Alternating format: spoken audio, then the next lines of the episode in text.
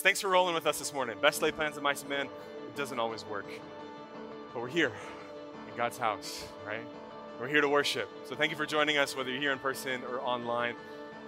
Real quick, class of 2026, we're glad you, that you're here. And we hope that over the course of your career here at Southwestern Adventist University, whether it's a couple of years because you're only here to like appease some parents, uh, your parents for a little bit and then run off to where you want to go, or here for three, four, maybe you're trying to cram a four-year degree into five years. We'll gladly welcome you here. Glad that you're part of what's going on.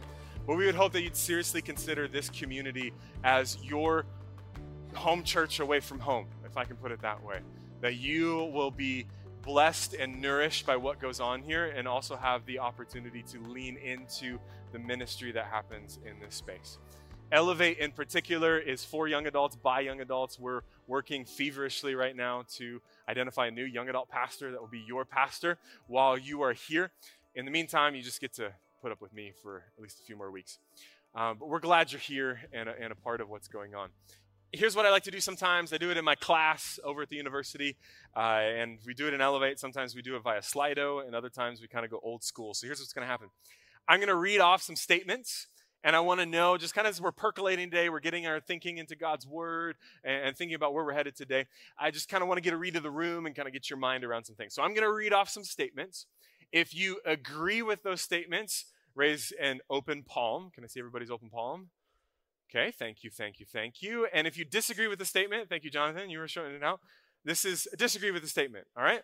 And if you are anywhere in between, you just kind of you can move it, you can like um, oh, kind of here, like one finger or something, just kind of shows that you're maybe or it depends on the situation. Is that does that sound okay?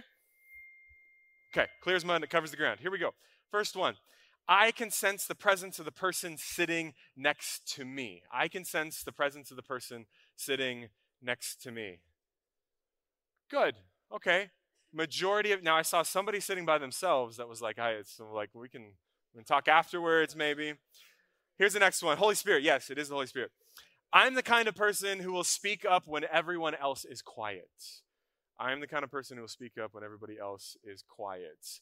A little bit more of a mixed bag. Those of you who will were like, that's me. Everybody else isn't raising their hand and I'm raising their hand. I did see one no flash up really, really quick over here in this general direction. Here's the, the third one. I thoroughly prepare for everything I do. I thoroughly prepare for everything that I do. There's some laughs. Let me see your hands. Come on, participate. You got it. Balcony. Yeah, thank you. Okay, those of you that said no, thank you for being honest. Everybody that said yes, we're going to be meeting in room 307 after service today. Uh, never mind. We're not going to do that. Last two. I've felt the presence of God. I've felt the presence of God. Okay? Majority of us have. Some of you aren't participating today, even now, and that's okay. We'll catch you next week. Last one, similar but slightly different. I've felt the presence of God recently. I've felt the presence of God recently. Okay, good showing this morning, and I do see some no's, and that's okay. I hope and pray today as we dive into God's Word that today you will be able to experience the presence of God. Today we get to climb a mountain together, Exodus 33 and 34. Get to hang out with Moses for a little bit on the top of Mount Sinai and see what the presence of God is all about. I pray, uh, or as we dive into Scripture today, I invite you to bow your heads one more time for a word of prayer. God our Father in heaven, thank you for showing up. God, I pray that you would sit down beside us, your presence would pervade the space. God, you're welcome here, and we want to experience you. And we look forward to seeing you soon. In Jesus' name I pray. Amen. Exodus chapter 33. We're going to start in verse 17. I'll put it up on the screen for you. This is a New Living Translation. Whatever translation you got in front of you is A OK. This is what we are studying out of this morning from the screens. The Lord replied to Moses, I will indeed do what you have asked, for I have looked favorably on you, and I know you by name. We got some catching up to do. Moses has been with the children of Israel. They are in the middle of the desert because they have fled or fled Egypt, flown from Egypt. They didn't have a plane. Anyways, you got it. They're out in the middle of the desert. They're away from Egypt and fled. Is that it? Okay, yeah, thank you. Appreciate that. You guys are keeping me on my toes today. Fled. They have fled from Egypt. Got some scholars in the room. education majors. I know, I know. They're out of Egypt, they're in the middle of the desert. Moses had been up on top of a mountain, and God had been setting up a covenant relationship with Moses and the children of Israel. While Moses is up on top of that mountain, the children of Israel said, Hey, we need a God that we can worship. Aaron, why don't we put all of our gold together and you can make us a gold calf? So the gold calf was made, and the children of Israel worshiping it. And Moses comes down from the mountain in the middle of that worship service a worship service of the children of God worshiping another God. And Moses is frustrated. He's like, What, what gives? We were just setting up this mm-hmm. covenant relationship. And he takes those stone tablets, kind of Charlton Heston style, just. Some of you know who Charlton Heston was. Other of you, you'll have to Google him later crashes the, the stone tablets down on the ground, covenant broken. But Moses isn't done. He's pleading on behalf of the children of Israel. He says, and, and God sets it up. He says, Moses, we can start over. I'll set you up. I'll, it's just you and me. I'll do a new line through you, and we'll do away with the children of Israel. He says, not so fast. If you're blotting anybody out of the book of life, blot my name out. What a cool leader to follow, right? That's willing to fall on the sword on behalf of his people. It's a good place to be. God says, okay, I'll have mercy. I'll, I'll just I'll just prepare the way before you. I'll send you into the promised land. Everything will be peachy, keen. Eh, keen. And we'll go into the promised land, but my presence isn't going to go with you. I'll pave the way before you. It'll be all right. Moses says, No, no, no, not so fast. The desert with God is better than the promised land without God. So we're going to stay right here in the desert if that means that your presence is with us. So this is where we enter the story. God says, I'll indeed do what you ask. I'll look favorably on you. I've known you by name. I'll go with you into the promised land. But Moses is not done. You see, be, as he's as he's called on the name of God and says, I will stay here in this desert with you, God, and go to the promised land without. His desire is for a deeper relationship with God. It's not enough for him just to, yeah, we're going to go to the promised land and things will be cool. Thank you, God, for getting us this far. He says, No, I want to be in a closer relationship with you, God. Exodus 33, verse 18, Moses responded, Then show me your glorious presence. Other translations will say, Show me your glory. God, if you're going to go with us, show us your glorious presence. Show us your glory. And at this moment, what is really happening is that Moses and God are having a DTR.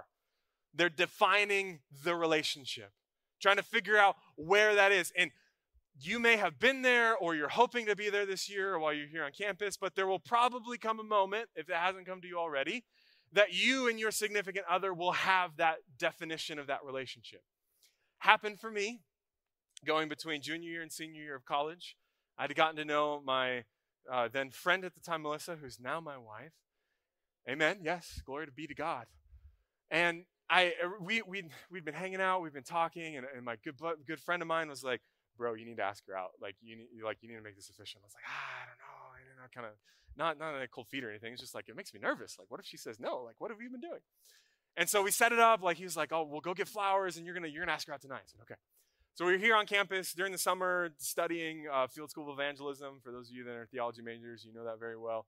And I, I would go on walks with her. She lived in the community, and so we'd go over to her neighborhood and we, we'd, we'd go, for, go for walks. And that night, I'd set up a time, hey, let's go for a walk. We'll have dinner beforehand, we'll go for a walk.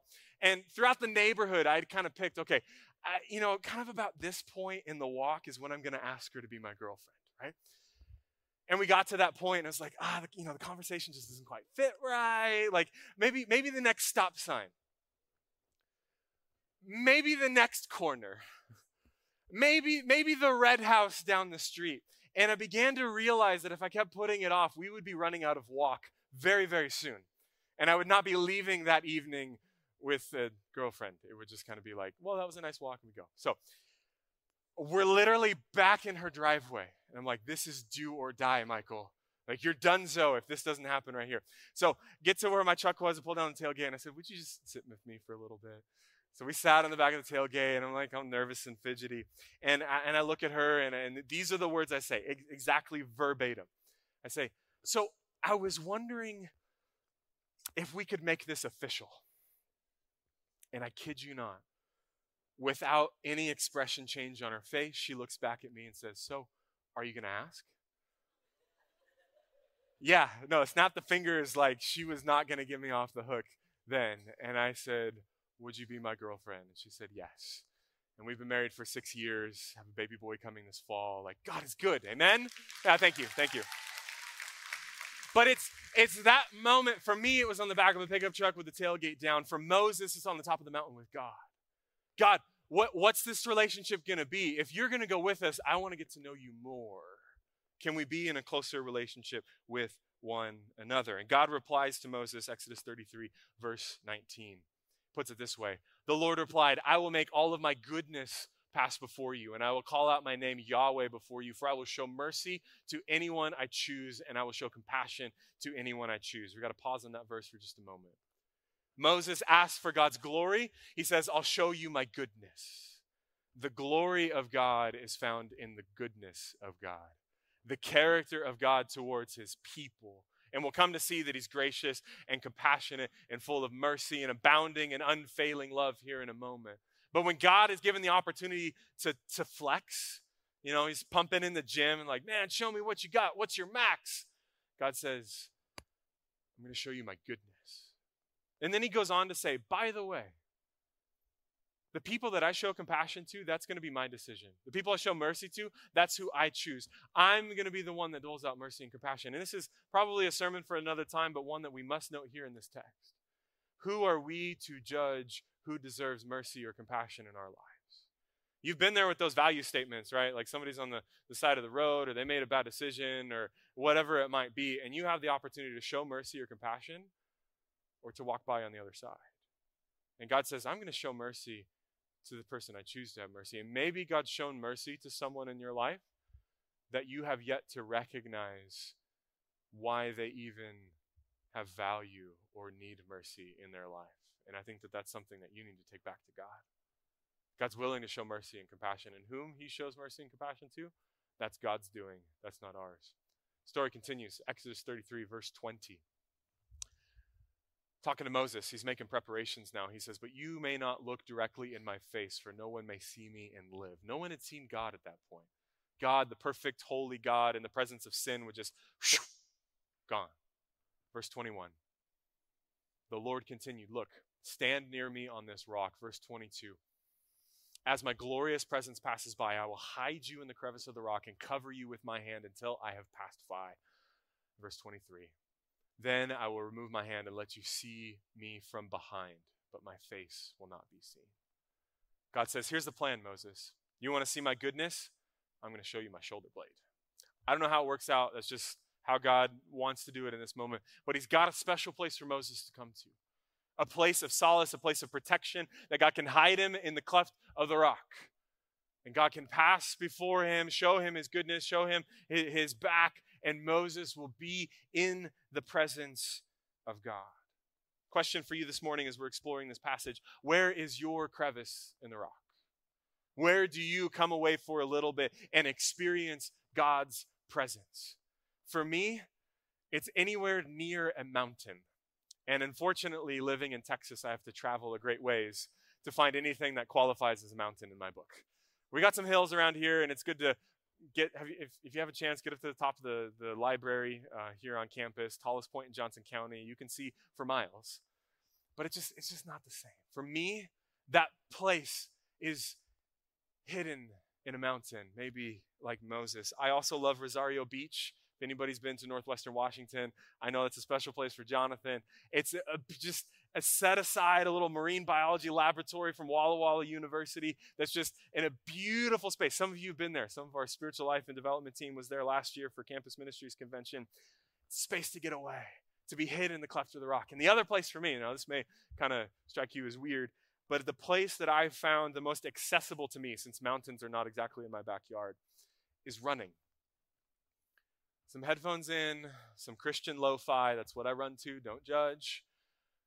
It's me and God and my shoes hitting the pavement or the trail. And I get to talk things out. I get to yell. I get to cry. I get to whisper. And God and me get to come close. Heaven reaches down to earth. There's one footfall after the other. Where is the crevice of the rock for you? Story continues. God has preparation for Moses, Exodus 34, verses 1 through 3. Then the Lord told Moses, Chisel out two stone tablets like the first ones. Remember, Moses had crushed the first two. He says, All right, you're a part of this covenant deal now. You've got some work to do. Chisel out those tablets. I will write on them the same words that were on the tablets you smashed. Verse 2. Be ready in the morning to climb up Mount Sinai and present yourself to me on the top of the mountain. You're not a morning person, probably should ask that at the beginning of this service, right? Who's a morning person? Who's not? God says, get up early in the morning, come up to the top of Mount Sinai. In verse 3, no one else may come with you. In fact, no one is to appear anywhere on the mountain. Do not even let the flocks or herds graze near, graze near the mountain. God's presence is about to come before Moses, and any person unprotected in God's presence will see an early death. God says, it's you and me, Moses. Don't let anybody approach the mountain. And Moses has to take time to get into the presence of God. He has to take time of, of preparation to experience that presence. Experiencing God's presence takes preparation. You can't just run into this presence of God and be like, oh, I'm here, great. And we do it, right? Get up early in the morning, the alarm clock goes off five minutes before you're supposed to be in class, and you're like, God, help me today. And then all of a sudden, your head's hitting the pillow, and it's like, Dear God. You've been there, I've been there. We live busy lives, right? God's presence, experiencing God's presence to the full takes preparation. It takes an attitude of the heart that you're ready, you've worked it out. God and you are there together, and you're ready to receive from God. Another way I've come to a better understanding of that is this, this summer, as I've had a love hate relationship with running. I've been trying to get into it since November of last year, and it's been kind of off and on. I found that one of the, the biggest barriers to me in running was my uh, excitement about running. Because when I first started, I was like, yeah, we're to run. And in college, I used to do a seven and a half minute mile. So let's start off at that pace. And very, very quickly, I found out that my knees and my ankles and my lungs did not agree with what we were doing. They were not wanting to be active participants in what was going on. And this summer, kind of the middle of the summer, I went for a run with a friend of mine, and we started off at that pace. And he's like, "Man, you're running too fast." I'm like, "What? Like we're out for like we got to get this done because we got other things." He's like, "You're running too fast." And he began to tell me, he's like, "You know, we got to prepare for running." Your body, when you first step outside of your house or your car to go for a run, isn't like, yes, seven and a half minute miles sound like a good thing to do. You have to spend some time convincing your joints that it's okay to be exerting a little bit more effort than just walking. And when I came to that realization, all of a sudden running became a whole lot more fun. and you slow it down a little bit. Yeah, it's an 11 and a half minute mile, it's a 12 minute mile, but all of a sudden running is fun. And you begin to convince your body that this is okay thing to do. And then you can run and experience that joy. And I think the same thing is, the, is, is present with the presence of God. When we just come busting in and saying, God, I'm here, give me a blessing, let me partake of something, God will show up. Yeah, He'll be there, but how much more rich will your experience be if you take some time to prepare? That's why Sabbath is so important. We spend a day every week setting aside uh, uh, just 24 hours, a set of time where you're not having to worry about anything else. You come and worship with God's people and then enjoy the good things of life. Next time you're seeking the presence of God, try a little preparation. Sit back, pray, turn down the volume, whatever it needs to be, so that you can come into the presence of God peacefully prepared. Story continues. Exodus 34, verses 4 and 5. So Moses chiseled out the two tablets. He does what God asked him to do. He does the preparation. Early in the morning, he climbed Mount Sinai as the Lord had commanded him, and he carried the two, two stone tablets in his hands. Verse 5. Do we have verse 5? There it is. Then the Lord came down in a cloud and stood there with him, and he called out his own name, Yahweh. Moses, in this moment, he's done the preparation. He's ready to enter into the presence of God, and he comes with expectation. You see, experiencing God's presence takes expectation. When you came in the building this morning, did you expect to meet God? When we gather for corporate worship, when we pray from the front and in the pews, are you expecting God to show up? Or is it just the thing that your parents did and the community did, so it might be the thing that I should do? When we come with expectation, God will present himself. You see, I, I think that if, if we were truly praying with expectation, we would be blown away by the miracles and the power of God happening in our community. But sometimes we pray the little prayers and we're like, yeah, God, if you show up, cool. If not, like, we're going to do the thing and, like, it's going to be all right. Moses comes boldly into God's presence and he calls out and he says, Yahweh. Calls on the name of God, and God shows up. Exodus 34, verses 6 and 7.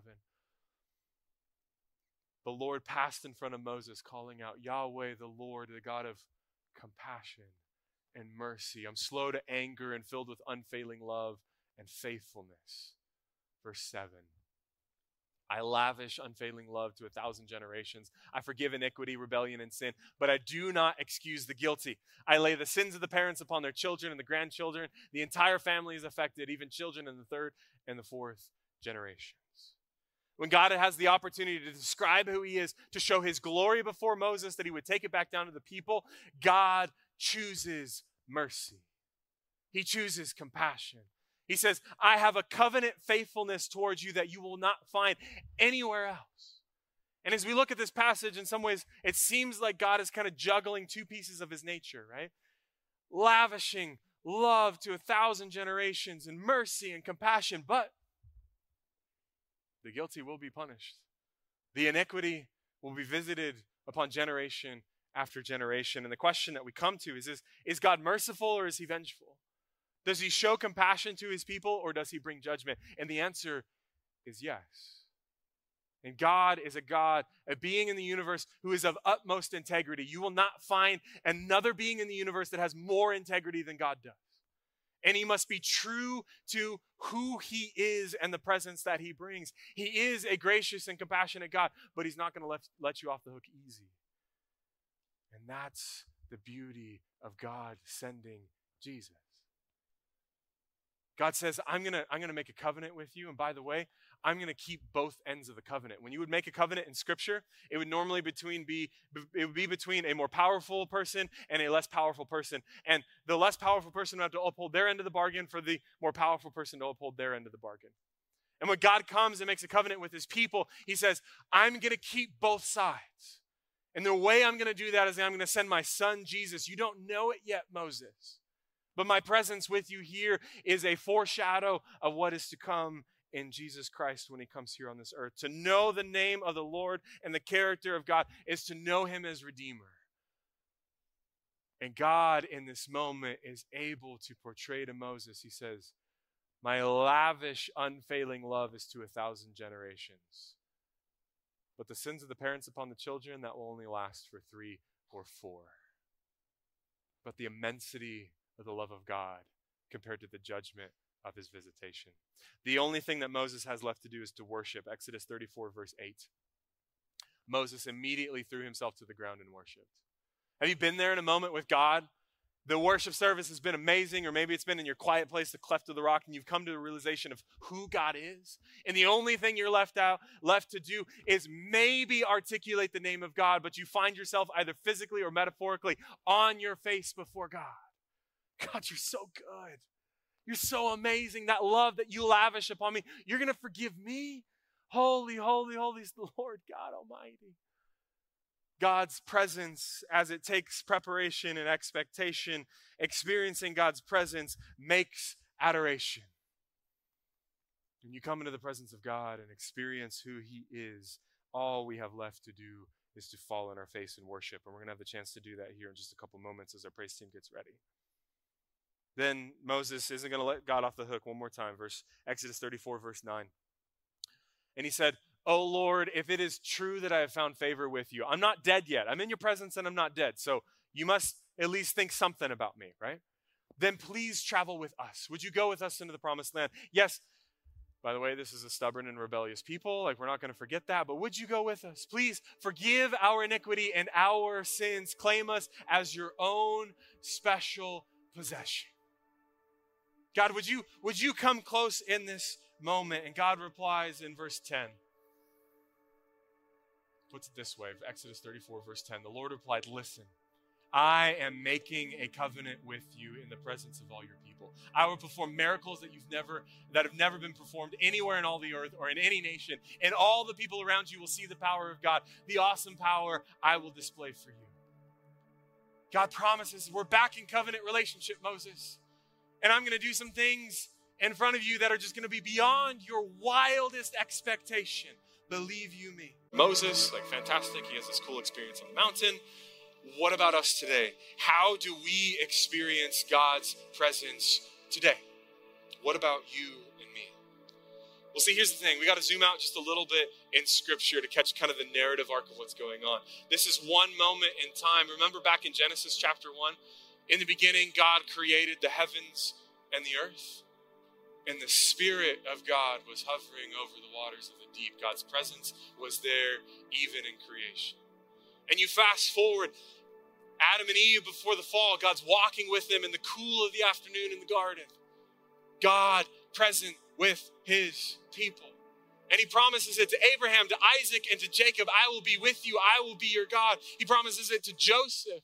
And even when the children of Israel are left on their own in Egypt, seemingly God is still with them and he raises up a leader in Moses. And then through the rest of the biblical narrative, God is approaching his people, saying, I want to be with you. I want to be present with you every single step of the way. And we see that in Ezekiel chapter 36, verse 27. Ezekiel 36, 27 on the screen for you. I will put my spirit in you so that you will follow my decrees and be careful to obey my regulations.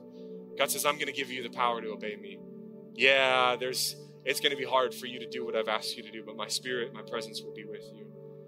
And by the way, Exodus 34 is a, is a whole setup for God to come down and build the tabernacle with in the midst of the children of Israel, the representation of God's presence with his people.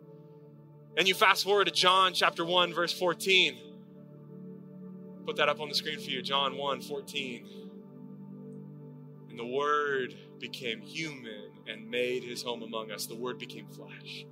And he was full of what? Unfailing love and faithfulness. John's borrowing that language from Exodus 34 the unfailing love of God, the faithfulness of God. And by the way, we've seen his glory. Moses asked for it, and we've seen it in Jesus the glory of the Father's one and only Son. And Jesus isn't just going to leave it there. He's not just going to come once and done. He promises in John chapter 16, verse 7. Next one on the screen for you, John 16, 7. But in fact, it is best for you that I go away because if I don't, the advocate won't come. And if I do go away, then I will send him to you. That's the Spirit. That's the comforter. That's the advocate. Jesus says, It's better off that I leave so that my spirit can be present with you. And I love how Ellen White puts it in the book, Steps to Christ. She says, through the Spirit, Christ was to abide continually in the hearts of his children. Their union with him was closer than when he was personally with them. We didn't get to experience Jesus while he walked on this earth, and we sure weren't on Mount Sinai. If you were, let's talk afterwards, but I don't think you were.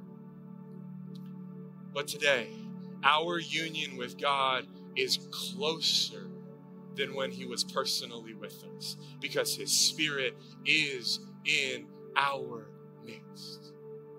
So, how do we experience the presence of God? How do we do that as a community? Romans 5, verse 5, Paul puts it this way And this hope will not lead to disappointment, for we know how dearly God loves us because he has given us the Holy Spirit to fill our hearts with his love. We have the promise, the Holy Spirit with us, the presence of God. So, what do we do? How do we approach God?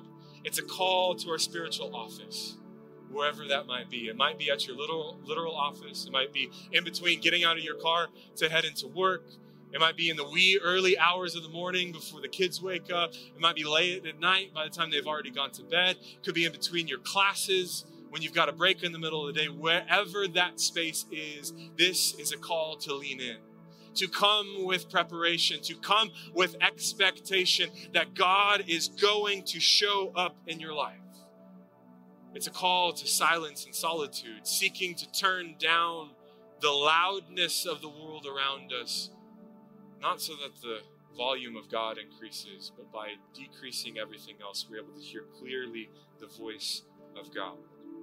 It's expectantly preparing for the presence of God in our lives. A.W. Tozer puts it this way We are called to an everlasting preoccupation with God the rest of your life preoccupied with seeking God, and He promises that His presence will be here with us. So it's my prayer for our community as we journey this year that we may experience the presence of God like Moses did on that mountain. That we would draw near to God with a preparation and an expectation that our community has never seen before.